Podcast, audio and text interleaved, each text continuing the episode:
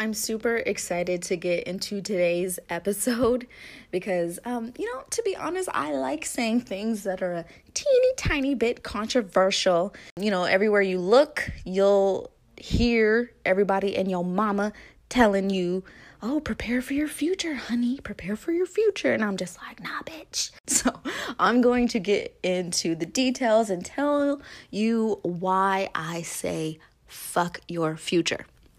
Okay. How many times have you caught yourself saying the following? I can't wait to have XYZ.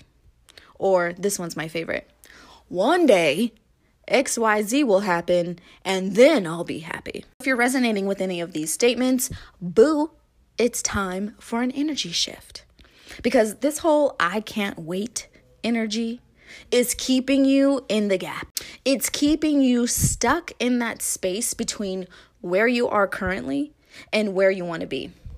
And you know, I get it because this energy is sneaky. We don't even realize we're doing it to ourselves.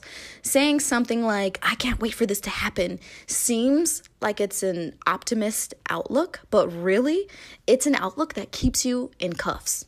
Because here's the kicker we never actually experience the future. the future never comes, it's always just now. So when you say, I can't wait for this thing to happen one day, what you're really saying is, I'm waiting for a better reality. Correct me if I'm wrong.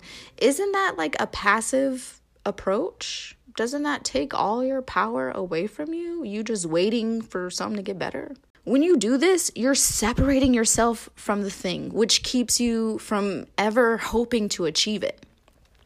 It's also sneaky in the sense that if you're waiting for something to happen in the future, you're low key giving yourself excuses not to work on it now.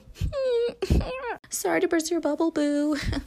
okay, so I'm gonna give you an example from when I was the corporate girl, you know, climbing the corporate ladder. So, um, when I had my sights set on getting promoted to management at the bank, I found myself saying, I can't wait to be a manager. I'm going to be a manager one day, right?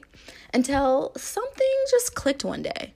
And instead of waiting to be the manager, I decided that I was already the fucking manager. Okay?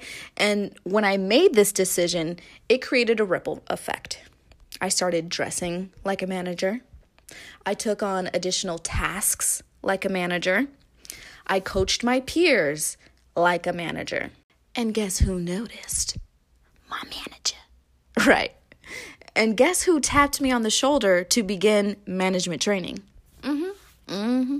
Would that have happened if I had spent all my time wishing for a future promotion? Remember, we speak things into existence, okay? Our subconscious mind accepts as true whatever it is that we proclaim. If I had spent all my time saying, I can't wait. Yeah, maybe eventually I would have been a manager.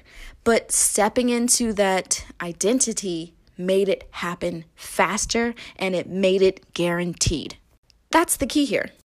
You got to step into your future identity now. You have to make decisions from that version of yourself now. That's the only way you embody your future now. Are you reinforcing or rejecting this I can't wait energy. In what ways are you doing so? List three things that you can do today to shift your energy into the now. So, for example, say you want more time freedom.